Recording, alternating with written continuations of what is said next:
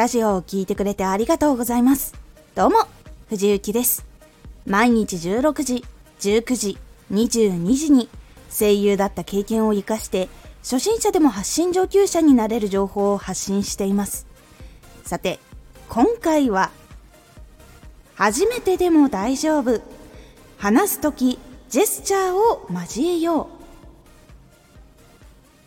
話すときジェスチャーを交えて話すことが伝わりやすさを変えてくれます。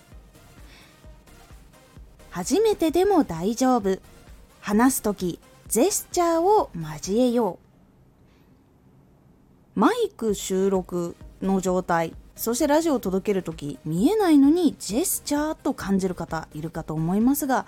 実は結構ジェスチャーは声に乗りやすいものなんです。電話で話していると相手が笑い転げてるとかあまり声が出せる状況じゃないんだなとかお辞儀しながら電話を切ったなとかっていうのが聞いていると結構伝わってくることってあると思います。なのでこの電話でわかるってことはもちろんラジオの音声でもそれは伝わっていきやすいということなんです。基本的に体を動かすと感情も動きやすくなります。意識的にコントロールする時ではうまくいかないことも体を動かした方がうまくいきやすいってことも実はあったりします。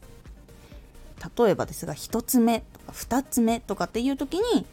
指で数えてみたりとかあとここが伝えたいんですっていう時に手を動かしたりするとかあとは気持ちとか言葉の協調性っていうのが自然と出やすくなる。なのでナチュラルに強調されやすくなるんですね。でも埋もれにくくちゃんと聞いていると強調されているっていうように聞こえやすい音っていうのが出やすくなります。これ緊張している時も実は使えて体がこわばっていたりとかちょっと息ロングトーンをやって息がしんどいなきついなっていう時に体ゆすったりすると伸びたりするのと同じく緊張して体が固まってる時とかも体を左右に揺らしたりとか腕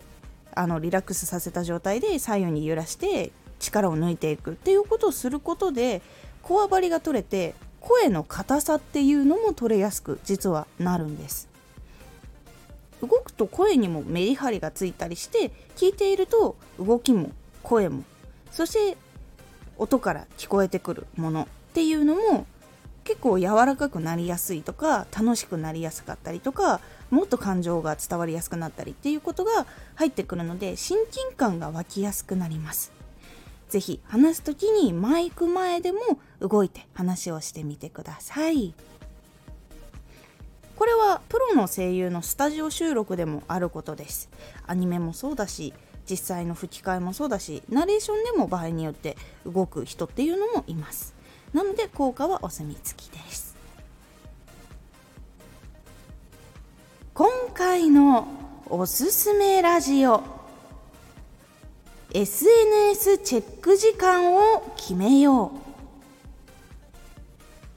SNS をチェックする時間を決めたりとか SNS で見るときに情報を分けたりすると結構集中したりとか休憩をしやすくなったりとかっていう効率を上げてくれるっていうコツをお話ししております。このラジオでは毎日16時19時22時に声優だった経験を生かして初心者でも発信上級者になれる情報を発信していますのでフォローしてお待ちください。毎週2回火曜日と土曜日に藤雪から本気で発信するあなたに送るマッチョなプレミアムラジオを公開しています。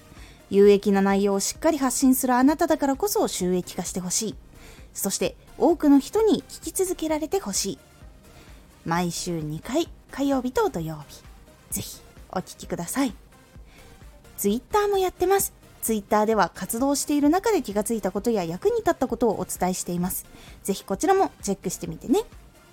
コメントやれた、いつもありがとうございます。